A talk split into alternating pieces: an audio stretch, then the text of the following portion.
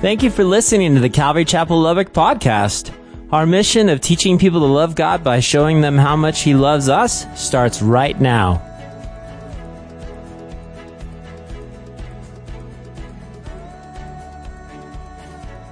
The beginning line of my note says, Life is full of opposition. I think that's a true statement, don't you think? Life is full of opposition. So, trying to understand the statement, I mean, the most important question is not, will we face opposition? Rather, the most important question is, how will we overcome the opposition we face? Pastor, say that again? Guys, in this life, we know that we're gonna, it's gonna be full of opposition. We're gonna, it's gonna happen all over time. So, so the most important we need to, question we need to ask is, how will we overcome the opposition we face. I like the story that's told of three men who were hiking in the wilderness, and when they came across this large, raging river, they needed to get to the other side, but they didn't know how to do it. So the first guy prayed, God, give me strength to cross the river. Poof! Right? God gave him big arms and strong legs, and he swam across that raging river, and it took him an hour, but he made it. The second guy seeing this prayed, God, give me strength and the tools to cross the river. Poof. God gave him a rowboat and he rowed across the raging river. It took him 45 minutes, but he made it. Seeing this, the third man prayed, God, give me strength, give me the tools, and give me wisdom to cross this river. And poof, God gave him unbelievable wisdom. The man took out the map, examined it, hiked up stream for about a thousand yards and walked across the bridge. It took him only 15 minutes. You see, again, think about it. There's opposition and how we're going to handle it. Now listen, church, wouldn't it be nice, honestly, if everything in life was easy? I mean, wouldn't it? I mean, think about this. It would be nice if there were only downhills and no uphills. It would be nice if there were only mountaintops, no valleys. It would be nice if there were only roses but no thorns. But if we're honest this evening, that's not the way things work in the world where we live. If we're honest, life is full of challenges, life is full of obstacles, and life is full of opposition. When we make it our goal, and you've heard me say this a thousand times, when we make it our goal to really jump in the pool, if you will, metaphorically, to serve the Lord, when we say, Look, Lord, I surrender, I give up, I'm in, I'm in in complete obedience to who God is and His Word. When we do that, guys, and we set our hearts and minds to accomplish His purpose, we can expect that we'll face obstacles and opposition. It really bothers me at times when we'll be listening to a preacher, and, and, and I, I, I'm the first one on the bus for, for motivation, but when that motivation brings us to the place, if we're honest, if that motivation brings us to the place where, where it says, hey, you become a Christian, you'll have no obstacles. You're the head. You just do this. And then and it's just silly. Why? Because life is full of opposition. And we can expect our adversary, our enemy, Satan, and all those who work on his side, they will do all that they can to derail our progress and bring us to a halt. That's what he wants to do. He wants to trip us up. He wants to put us on the shelf. What do you mean, Pastor? Okay, so you go and you go, that's it. That's it. I'm done. I'm giving it all to God. He's spoken to me. I feel him in my heart and I'm going to follow you, Jesus, with all of my heart. I'm going to jump in. You can expect that there's going to be opposition. And what he wants to do is he wants to take you back to where you were and even farther. That's what he wants to do. That's what we're looking at tonight. Now, let's chat for just a moment, church. We should never be surprised when we experienced opposition as we endeavor to walk by faith. We should never go, wow, why is this attack happening to me? Wow, why is this happening? Here's why. Jesus told us, now jot this down, it's, it's John 16, 33. He says, in this world you'll have trouble. That's what he tells us. He says, you're going to have trouble. And add this to the fact that we have an enemy, an adversary, who opposes all the, the good plans that the Lord has for us. It was the apostle Paul who wrote, in fact, everyone who wants to live godly life in Christ Jesus will be persecuted. Can I get an amen? Not a whole lot of amens on that, right? You go, why? Because did you hear what Paul just said? He said, if you're going to step out and live a godly life, you are going to be persecuted. You are not going to be like, I want to be liked. I just want to be, liked. I want everybody to like me. If you're going to live a godly life, you're going to be persecuted. There's going to people that, there's going to be people that will not like you. That's what Paul just said. And Peter wrote this in 1 Peter 4:12. He said, "Dear friends, don't be surprised at the painful trial you are suffering, as though something strange were happening to you." The word of God, guys, is filled it's filled with Him warning us, going, if you want to live godly, if you're going to be a Christian, listen, I'm not saying a Christian in name only, a Christian with the t-shirt. I got the t-shirt, I'm a Christian. I'm talking about those that are walking with Jesus in obedience to His word and following Him with all of their heart. Guys, we're going to face opposition and persecution. We're going to face obstacles. It's in the word. And we, we need to remember that it's like, okay, there's nothing strange. Let me ask you this, church. You don't have to answer, but were you attacked today? Was there something that happened to you that, oh man, I can't believe this happened? Well, it's not strange. It's not strange. Peter also wrote this to us, guys. He tells us, he says, Be sober, be vigilant, because your adversary, the devil, as a roaring lion, walks about seeking whom he may devour, whom resist steadfast the faith. 1 Peter 5 8 through 9. And so, unfortunately, as much as we would prefer otherwise, we have an enemy. We have an adversary.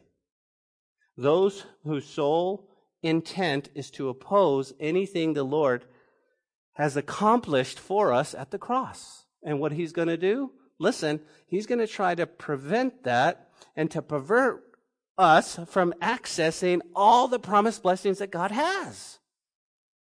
And there are many reasons why this is so, but primarily because the devil knows that his time is short and he's doing everything he can to what? To delay his eventual demise, right? He's going to end up in the lake of fire. So what happens? He's doing everything he can to get us as believers to stumble, to be opposed. So our adversary, the devil, as well as natural circumstances and situations, what do they do? They conspire together against the people of God to hinder, listen to me, and if possible, prevent us from walking with God. With walking with God. So, God, He's made it clear in His Word that the Christian life is going to be full of obstacles in, obst- in, in, in opposition. You go, Pastor, okay, I got this. Not exactly what I wanted to hear on a Wednesday night, but listen, as we approach Ezra chapter 4, it should not surprise us at all that the Jewish pilgrims that have returned from captivity, right? They begin rebuilding the, what? The temple of God. They begin the foundation in Jerusalem that they were going to face opposition.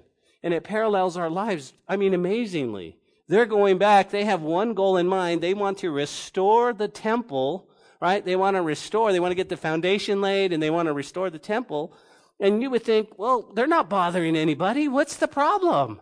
And so again, think about it, church. We know that they're going to face some opposition. Now listen. So in chapter 3, everything was awesome.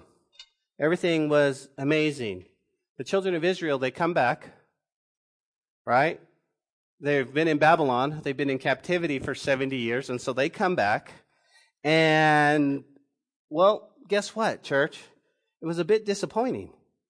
Because they came back and they realized that everything that they had left, the temple, the, it's all ruins.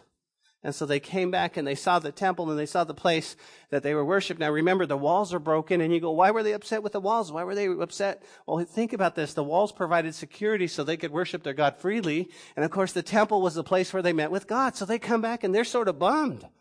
They're sort of really, really upset, right? But not only were they were they bummed, but they were also excited. They had great fulfillment because because now God was about to do something.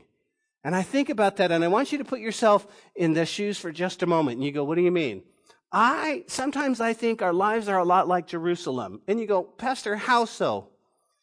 There are times in our lives, if we're honest, guys, that our choices we've made have not been good ones. You go, what do you mean?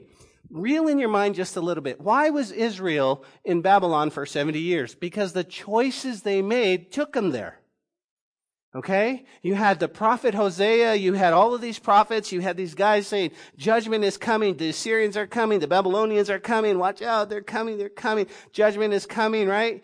And all of a sudden they're like, nah, we're cool. We're not gonna keep the Sabbath.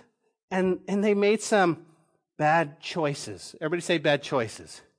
Because I think we do that too, right? Right? When, when it comes to a choice in our lives, we, we sort of evaluate all the information and, and we think, okay, I'm not sure what I need to do. And so we'll take a step. And sometimes it's a really good choice.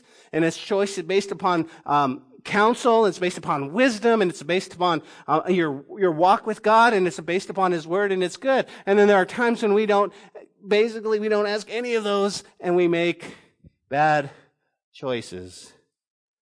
And I think some of these choices that we've made in our lives, they devastate our lives. The walls are broken. Foundations are busted. And what happens, guys, in our lives, like Jerusalem, we're left to pick up the pieces. And then God steps in and renews our hearts like he did with Israel. Can you imagine? For a moment, I want you to picture you walk back and you're devastated because of the choices they've made. Now, only 50,000 people have come back. And so they're looking and they're going, okay. But I was thinking, I was thinking, wow, look at that. God steps in, but they're, but they're excited. Why? Because we're in home. We're in Jerusalem. God's going to do something. And I started to think, isn't God the only one who can fill our hearts with great fulfillment? Think about it like this, guys. I've told this story before, but I want you to, I want you to just sit back and listen to it. It's John chapter 4. We know it as the woman at the well. Do you remember that? Do you remember that story? Jesus had to go through Samaria. And, the, and, and, and the Jews didn't like the Samaritans. They were, they were always, they just, they'd rather skirt, guys, the Jordan River and take the longer route than go through Samaria. But Jesus had a plan. And he knew there was a woman there who had made some bad choices who was going to need the touch that only he could bring. And so what happens is Jesus tells his disciples, he says, Hey guys, guess what? We're, we're going to go to Samaria. And they're like, No, boss, let's not go to Samaria. Let's just not go. He goes, No, we need to go to Samaria. So he takes them and he says, Okay, boys, go get us some food. And while he's doing that, here comes a woman who is a social outcast who probably made some bad choices in her life. How do you know? Well, we know the story, right? She had five husbands. She's living with a guy. She's made some bad choices. And so they get this dialogue and she's freaked out. Why? Because the Samaritan woman should never talk to a Jewish rabbi or even a Jewish man, but I mean, much less a rabbi. And so they're having this conversation and she's like, are you serious? And then Jesus is, man, Jesus is making progress to win her heart. Jesus is making progress, but then he does something that I don't think I would ever do. He actually asks, he asks her to go call her husband. Hey, go call your husband. At that point, I bet her face is just like, and she says, I don't have a husband. And he looks at her and he says, That's right, you don't have a husband. Right? You've had five, and now you're living with this guy. And so she's sitting here going, Whoa, whoa, whoa, whoa, whoa, whoa, right? Now, here's the thing. If you're going to make a convert, if you're going to try to win people to Jesus, the one thing you don't want to do is bring up all the ugliness of their past. You don't take someone to coffee and go, hey, listen, you know, I noticed that on social media that you did this and you did this and you did this and you're this and this. I mean, I mean, that's, uh, what's, what's going to happen, guys? What's going to happen is that it's going to spark a defense in our heart. Wait a minute. Let me show you. Let me tell you something. And we, we automatically, guys, when, when somebody reveals our deepest, darkest messes, what we want to do is we want to defend ourselves to the point where we're not listening anymore. We're not listening anymore. We're starting to think, how can I respond to this? And so Jesus lovingly says, hey, go call your husband. You know that her heart was probably hurt at this point and was very tender. And she's honest with him. Guys, I think, I think much like Jerusalem and the choices that we made and the pieces that are broken, I think the very first step to being fulfilled by God, honestly, is that to be honest with Him. You see, there are times when we like to we like to try try to cover up some stuff with everybody else. You know, it's like, listen, I'm not going to let you in too far. I'm just going to hold you right here. It's all good. But when Jesus asks us, I think the first thing to do is just be really honest. Go call your husband. I don't have a husband. That's right. You've had five. And you're living with this dude, right? Well, what's the point, Pastor? What are you trying to get at? Well, here's what I want you to see, guys. Here's what I want you to see. When we're trying to win people to Jesus, it's very hard to touch a, a tender and hurting heart because they become defensive. We become defensive. It's only in the touch of Jesus, guys, that he can bring healing. And I see that throughout Scripture. Listen, he is going after that space that only he can heal. Jesus is going after that tender spot that she doesn't want anyone to touch. And yet, you and I know, because we have the whole book, we have the ending. At this point, listen, she doesn't know what's going to happen, but he's beginning to touch. She's probably going, ow, ow, ow, ow, ow. At this point, she's probably, eyes are just red with tears. Snot is coming down because this is not just a, this is not just a, one of those cries, you know, where you just kind of cry with a little tear and people ask you what's going on. You go, I have allergies. This is a full on, this hurts. My life is a mess. I've made some bad choices. And Jesus begins to reach in and you go, well, why would Jesus touch? I don't like it when he touches my heart like that. Uh, but see, it's in the, it's in his touch that he brings healing.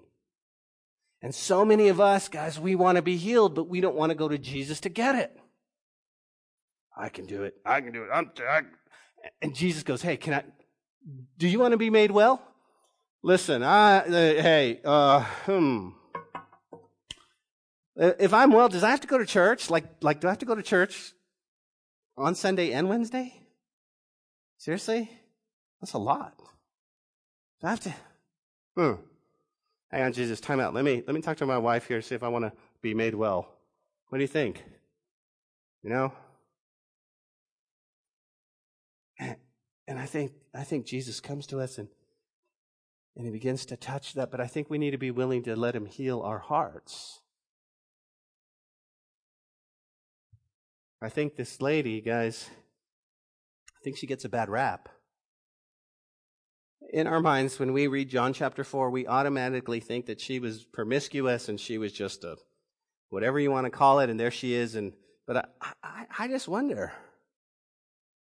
I wonder why she wasn't married to this guy. You know, and and there's a lot of hurts in our lives if we're honest, I think there's a lot of hurts in our lives that prevent us from, well, if you will, if you're here on Sunday, it prevents us from getting out of the boat. You see, Peter and the disciples were rowing as hard as they could in a storm. Jesus comes walking on the water. Peter looks at Jesus and says, If that's you, bid me to come. And Jesus says, Come on. And Peter got out of the boat. I guess my question is this. We know the story. Peter got out of the boat, took a few steps, did walk on water. Can I get an amen? He did. But then he went bloop, bloop, bloop, bloop, started to drown. Jesus saved me. Jesus pulls him up. The Bible doesn't tell us, but I wonder if he ever tried that again. I would hope so. Remember, John is just snapshots. But I, I would hope that, that there would be another time that Jesus comes walking on the water that we're not aware of.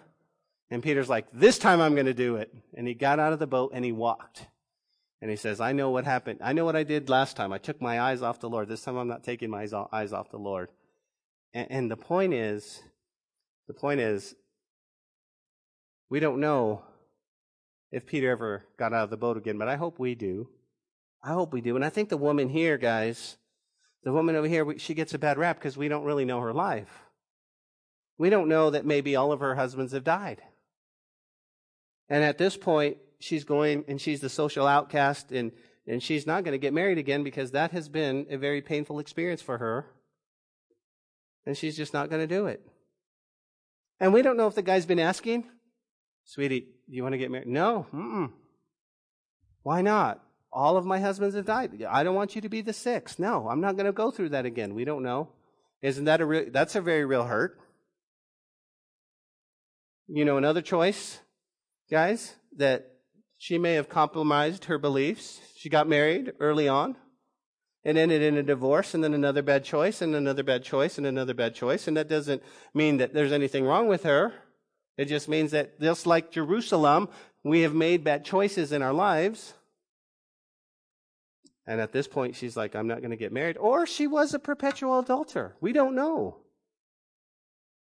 But here's what I think about the perpetual adulterer. Think about this. What if she was? What if she was married, had an affair? Married, had an affair. Married, had an affair. And at this point, she's just not. But, but here's my point. Listen, and here's what I want you to take home, guys. You got to grasp this, okay?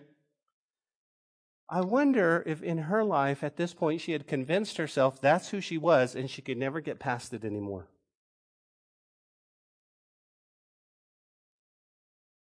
I wonder if the opposition was she was she was allowing her past to dictate her future. Instead of going, no, this has got to stop. Well, we know the end of the story. Guys, God gives it to us. God heals her heart that has been broken by life. We all have that broken heart. And the woman says to Jesus, I know the Messiah is coming, who's called the Christ. When he comes, he will tell us all things. And he's like, you know what? Jesus said, listen, I who speak to you am he. And Jesus looks at her and says, ah, it's me. Game over. I'm him. At that point, her heart gets healed. Why? Because she left her water pot. She went her way to the city. She said to the men, Come see a man who told me all things I ever did. Could this be the Christ? Then they went out to the city and they came to him. Listen, here's the point I'm trying to make. Jerusalem, the Israelites, made bad choices. Everything's a mess and they're broken. And they're looking at the foundation and they're going, Is this ever going to be the way it used to be? Is the temple ever going to be the way? Well, a lot of it is our lives, but listen, can I tell you that it is? And it will be. Why? Because Jesus is the only one that can fill our hearts with great fulfillment. Even though our lives seem sad at points, there are times when you go, only He is the one who can bring that great fulfillment. He can heal our broken hearts. Well, as we cover the book of Ezra, guys, as we come to chapter 4, we see a change in climate. There will be opposition to the work, but it's going to come through compromise. If you're taking note, Webster defines compromise like this to weaken a reputation or principle by accepting standards that are lower than desirable, that's a compromise, to bring into disrepute or danger by indiscreet, foolish, or reckless behavior, that's a compromise, cause to become vulnerable or function less effectively. That's compromise. The enemy of Israel wants to get them to compromise the work. How, church? By joining with them. They're not going to come and just be in this frontal, hey, this, here's, we're going to, let's go. You know, what are you doing? They're going to come in and they're going to try to, they're going to try to weasel their way in and they're going to infiltrate them. And let me tell you this, guys, this is a, this is a great lesson to learn. You can infiltrate your enemy by being among them day by day. You can slowly get someone to compromise in their walks by walking with them day by day in opposition. You see, it's one thing for the enemies of Israel to go, hey, you're not going to work. We're going to, come on, we're going to war. But they knew that they would have, they'd have a huge battle on their hands. But here's a better way. A better way is coming in and going, we're all friends. Hey guys, what's up? We were waiting for you. This is awesome. Let's help. What can we do? Right? And so I decided to call this message Opposition Through Compromise. For tonight we discover that when Israel begins to work to rebuilding the temple, opposition comes. When God begins to work in our lives to rebuild our hearts and our lives, there's going to be opposition. Just like in the book of Nehemiah, if you remember, when he began to build, rebuild the walls and the gates, what happened? There was opposition, right? Something we can all count on. As we walk close to Jesus, the enemy comes out and tries to get us to compromise in our walks with God. So, that's our intro, okay? Opposition through compromise. We're going to look at the first four verses, but let's look at Ezra chapter 4, verses 1 and 2. You guys ready? Now, when the adversaries of Judah and Benjamin heard that the descendants of the captivity were building the temple of the Lord God of Israel, they came to Zerubbabel and the heads of the fathers' houses and said to him, Let us build with you, for we seek your God as you do. We've sacrificed to him since the day of Esarhaddon, king of Is, uh, Assyria, who brought us here. Now, we need to stop right there, okay? This is huge, right? Because Ezra chapter three, they're shouting for joy. We've made it back. Listen, we're, we've got, we've got some of this stuff and it's, it's, it's, um, we've got, we've got some, some fulfillment. We've got some disappointing fulfillment. We, we've got some joy mingling, you know, with, with, with disappointment. We get it, but there's still shouts. Right? Verse 13 tells us there were shouts, but I bet those shouts got the attention of all the inhabitants on the land. And so what happens is, uh, notice, I want you to notice something. The Ezra characterizes those who make an offer to Judah and Benjamin, right? What does he call them? The first thing he calls them is adversaries, right? If you're taking note, those are enemies. Now listen to their claim. Okay, Ezra goes, "Hey, we had uh, we had some we had some opposition right off the bat. Now here's their claim. They come in very subtly and they'll say, "Hey, let us build with you. We seek your God as you do. We've sacrificed to him all the way back since, since the king of Assyria led us. And I'm thinking, wow, is that true? Is that true? You go, I don't think so. Here's the real story, guys. Listen to this. Second Kings chapter 17. Now just listen, okay? It says, the king of Assyria transported a group of people from Babylon, and it gives all of these names, and they resettled them there in the towns of Samaria. Now remember, here you have Jerusalem, and then a little bit up north, right, is the town of Samaria, kind of right in there. So, so all of a sudden, he says they've, they've transported the enemies, foreigners, into the surrounding towns of Israel, of Jerusalem, right? Now notice, it says, they were replacing the people of Israel. So they took possession in Samaria and lived in its towns. But since these foreign settlers did not worship the Lord when they first arrived, the Lord sent lions among them and he killed some of them. So a message was sent to the king of Assyria. People, the people you have sent to live in the towns of Samaria do not know the religious customs of the God of the land. He sent lions among to destroy them because they have not worshipped him correctly. The king of Assyria then commanded, Ah, send one of the exiled priests back to Samaria. Let him live there and teach the new residents the religious customs of the God of the land. So one of the priests who had been exiled from Samaria returned to Bethel and taught the new residents how to worship the Lord. Verse 29. But these various groups of foreigners also continued to worship their own gods. In town after town where they lived, they placed their idols at pagan shrines that the people of Samaria had built. Here's the real story, guys. The real story was they come in going, hey, let's just be friends. Let's just, hey, listen, what, what, what was their rap? Their rap was this, let us build with you. Right? We seek your God as you do. No, no, no, no, no. The real story was, you guys are posers. You, you, you, you got scared because you were, you came in and, and you weren't worshiping God and this lion jumps out and he starts eating people and they're like, ah, what do we do? I know. We'll fake Christianity. We'll just, we'll just pretend that we're worshiping God. We'll just appease him by learning your customs. But, but our heart is still over here when we worship the gods and we build shrines to them. And, and, and the Word of God says this. The Word of God says, although they learn how to worship God through the priest, it says, but they continue to worship their own gods.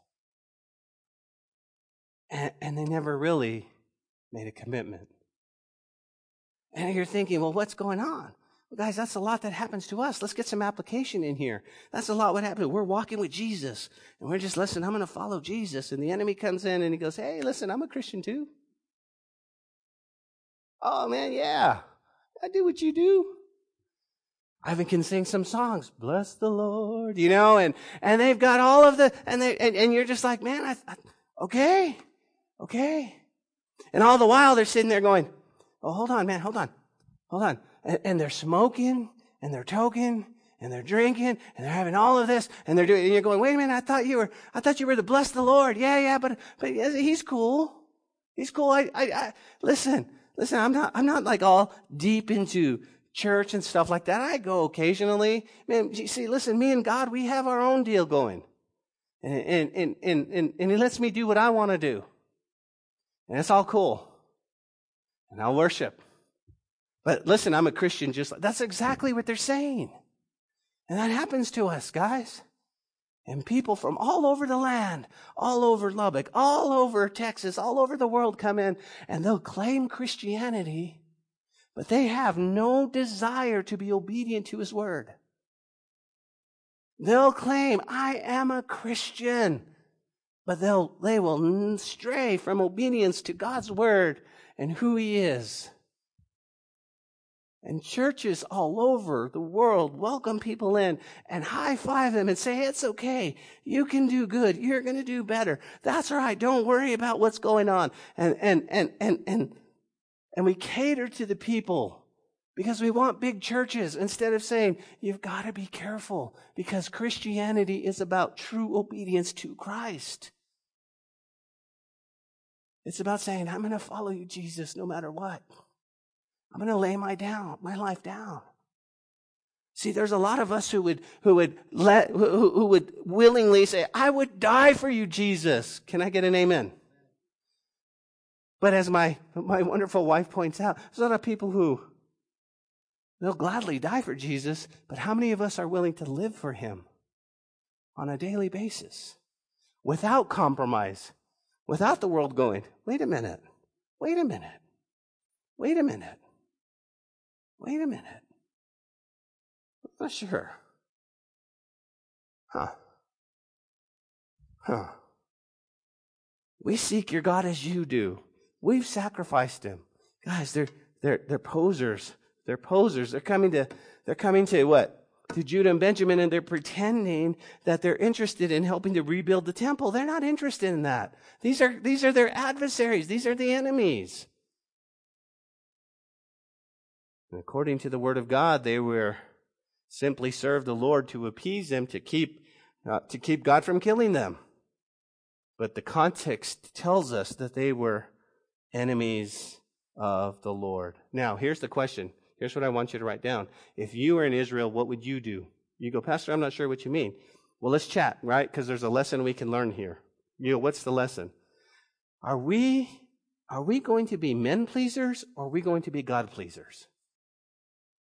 I mean, there, let, let's be honest, there is this war. I mean, we, we, okay, listen.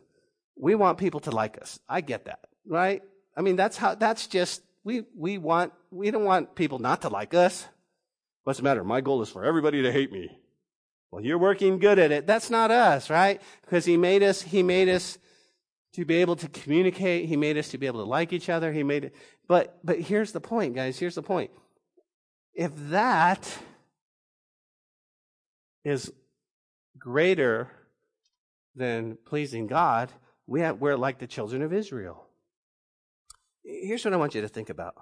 What's the reality of, what, what is the reality of what's happening here? The pilgrims, the returnees are at a vulnerable state, aren't they not? Right.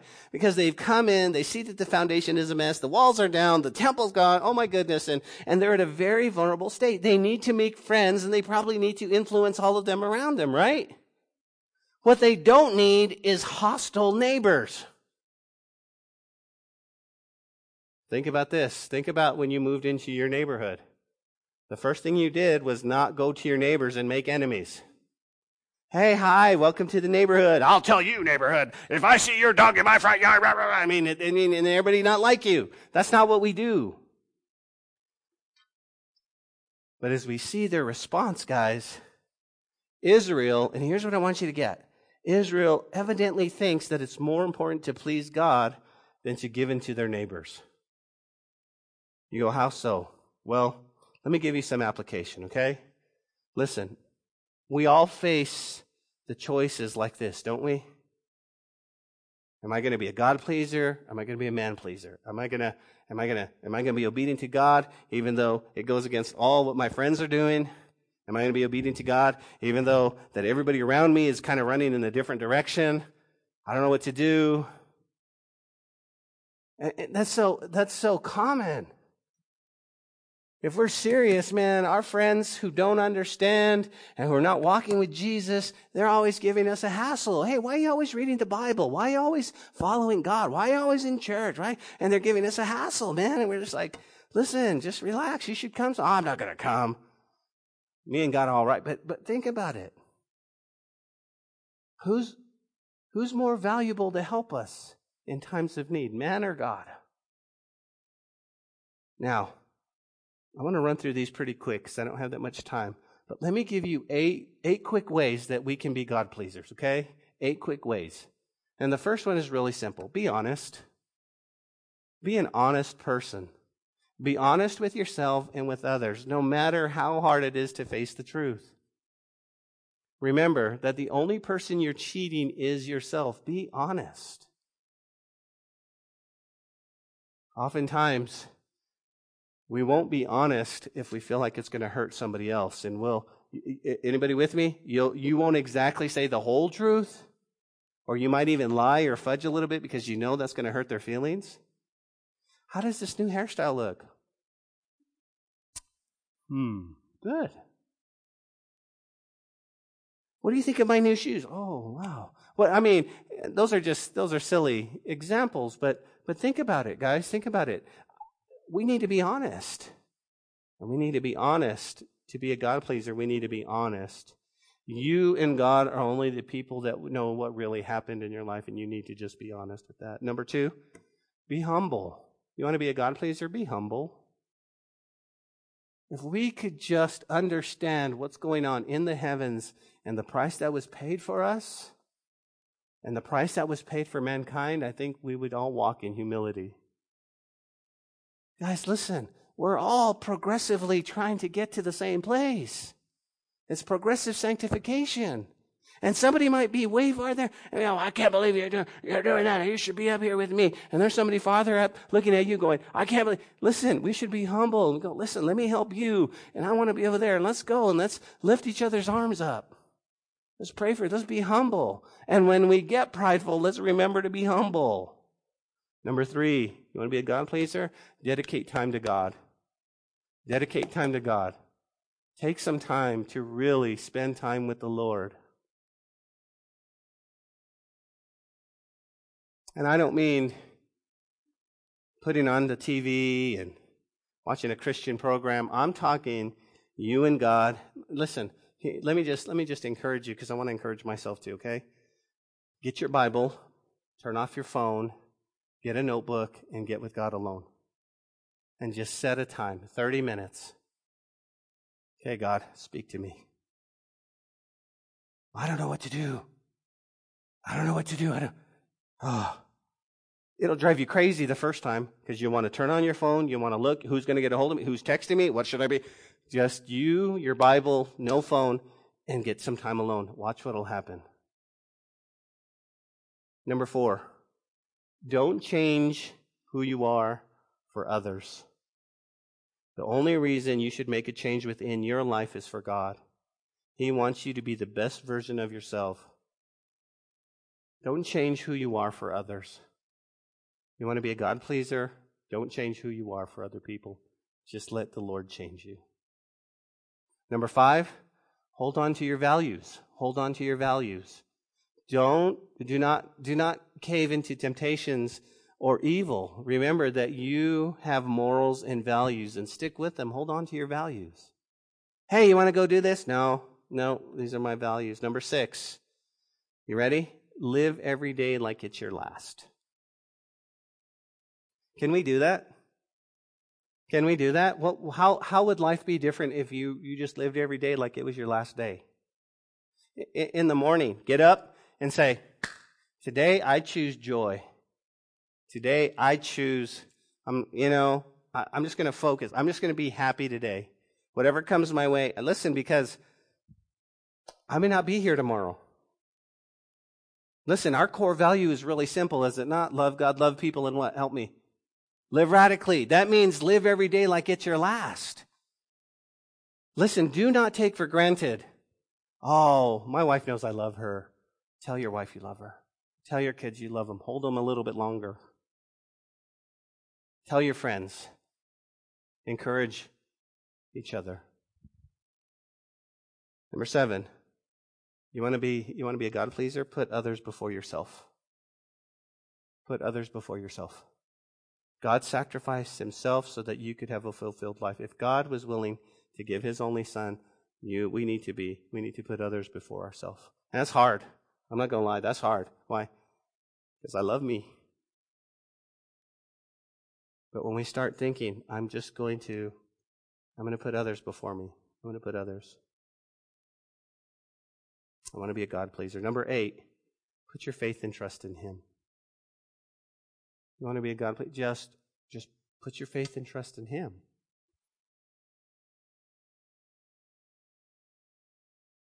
This is what Israel did, guys, back in our story. Look at verse 3. But Zerubbabel and Jeshua and the rest of the heads of the fathers, the house, said to them, Okay, so here's the reaction right? You may do nothing with us to build the house for our God, but we alone will build the house to the Lord God of Israel, as King Cyrus of the king of Persia has commanded us. Then the people of the land tried to discourage the people of Judah. They troubled them in building. They hired counselors against them to frustrate their purpose all the days of King Cyrus of Persia until the reign of Darius the king of Persia. Now here's what we're going to do next week, guys we're going to kind of dissect verse 4, 5, and just kind of move on a little bit. But, but here's what I want you to see. I want you to see. Of course, did you notice their answer? Hey, we want to, we want to hang out with you. We're Christian too. No, no, no. We're, we're going to build the house of our God. We know you're, you're the enemy. You, you're not going to do anything. Y'all are posers. We got this. We alone will build the house of the Lord. Of course, things get heated up, right? They're going to try to discourage the people. Ever been there? They're going to try to trouble them as they build. Ever been there? They're going to hire councils against them. Ever have been frustrated by the enemy? Of course they have.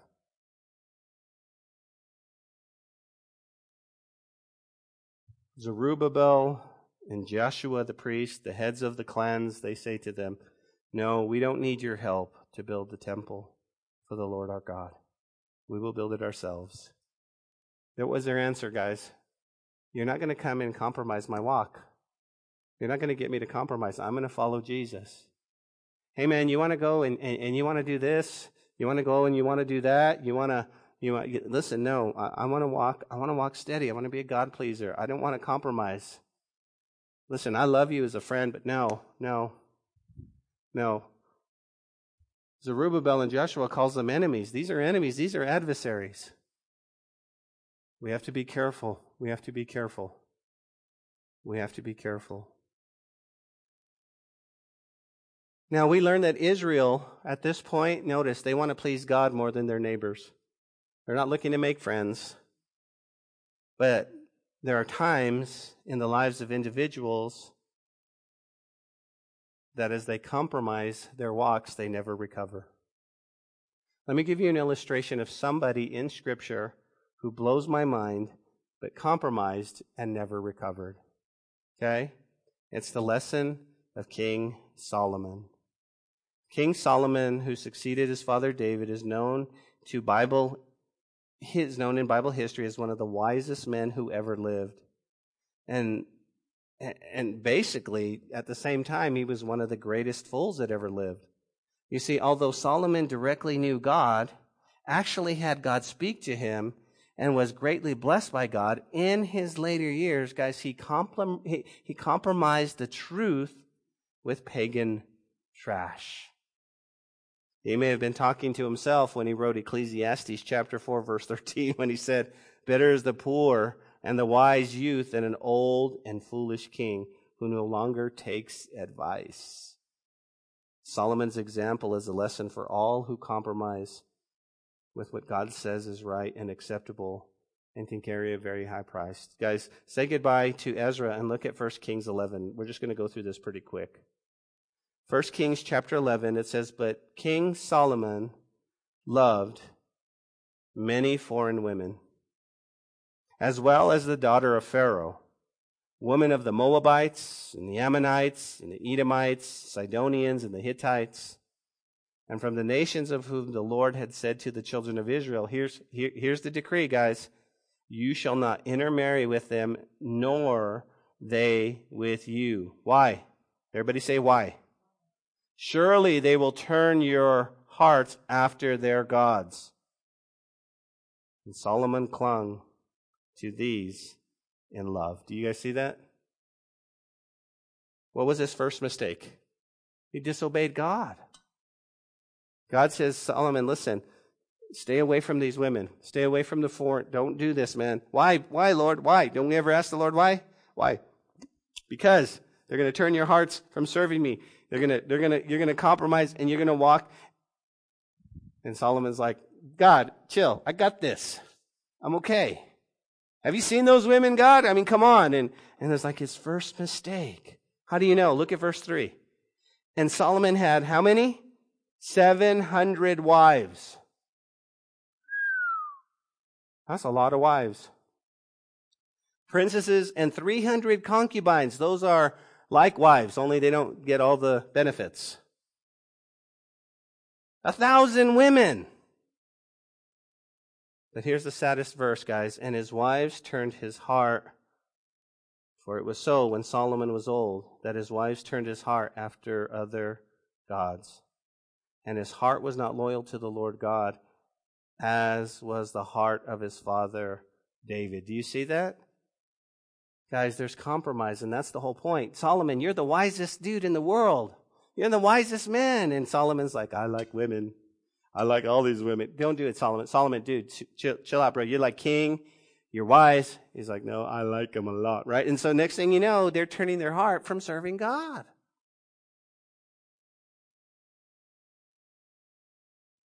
Guys, but, but think about this.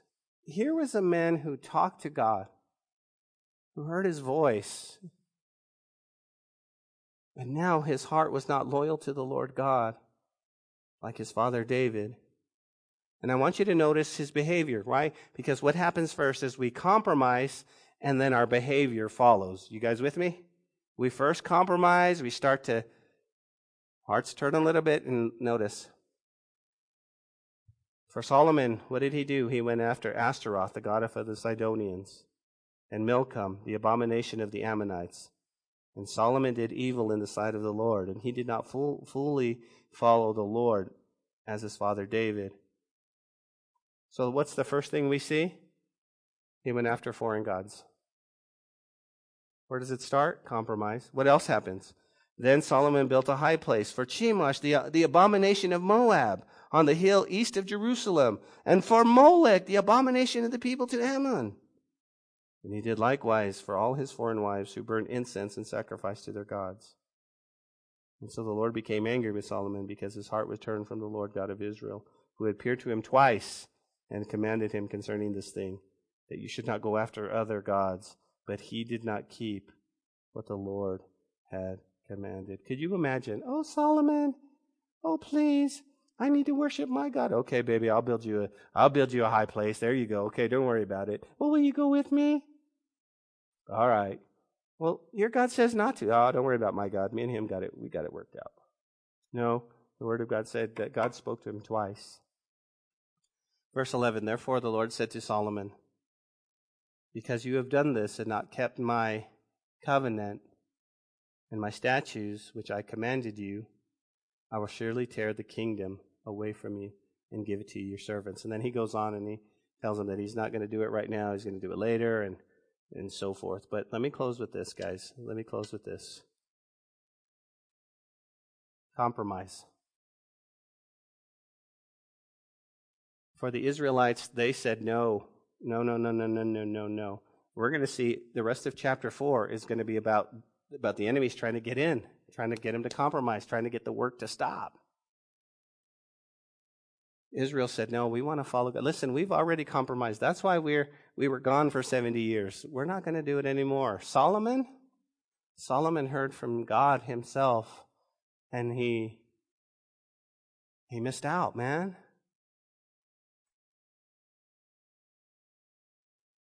It's a downward spiral when you begin to compromise in your walk with God. It's a downward spiral. Where Solomon, did you, it, Pastor, is Solomon in heaven? I don't know. I hope so. But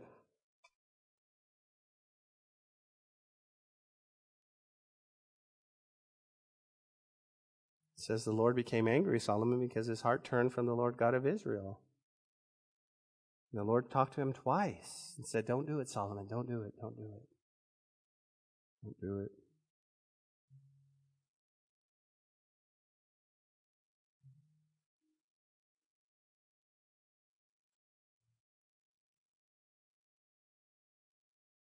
What's the lesson that we need to take home? What's the lesson we need to learn? Guard your walks.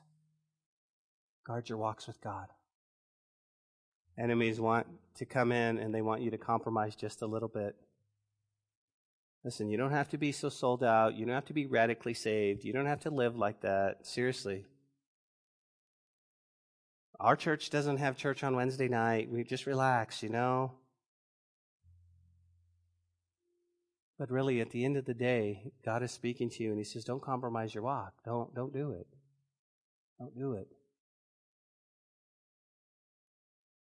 One little compromise can lead you on a downward spiral that uh, I pray that we never go there.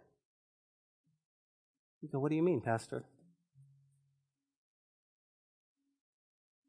Guys, I've been pastoring this church now for 14 years.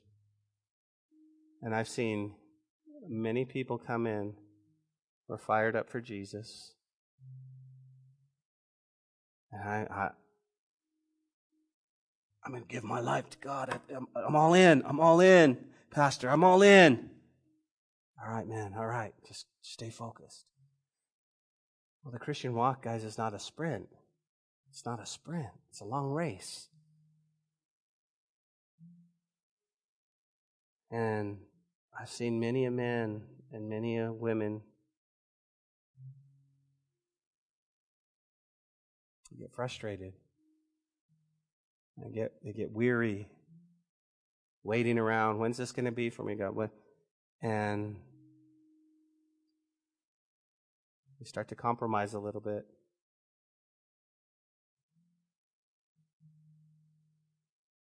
It doesn't happen overnight, but eventually what happens is the enemy takes them away.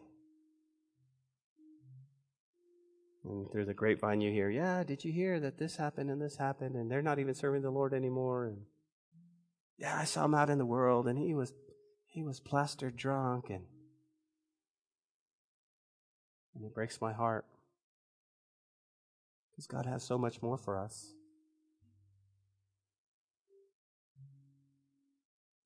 And, and, and that's the lesson we learn in the book of Ezra. The lesson is, is that the enemy wants to come in very subtly and act like they're your friends, and they're trying to turn you and trip you up. I want to learn the lesson. I want to learn. I don't want to compromise. I want to stay focused, God. I want to finish well. I want to listen. We've all started the race at the same time. We all need to finish. We all need to finish. Father, that's our heart. Stay true to your word. And we just thank you for tonight, Lord. We thank you for your word and the truth in your word. And maybe, Lord, tonight you were speaking to somebody. You were ministering in only the way that you know how. So, Father, I pray. My prayer is, is as sincere as sincere can be. That you love us and you want to restore us and you want to bring us to a place where we can walk with you. Father, we love you. It's in Jesus' name we pray.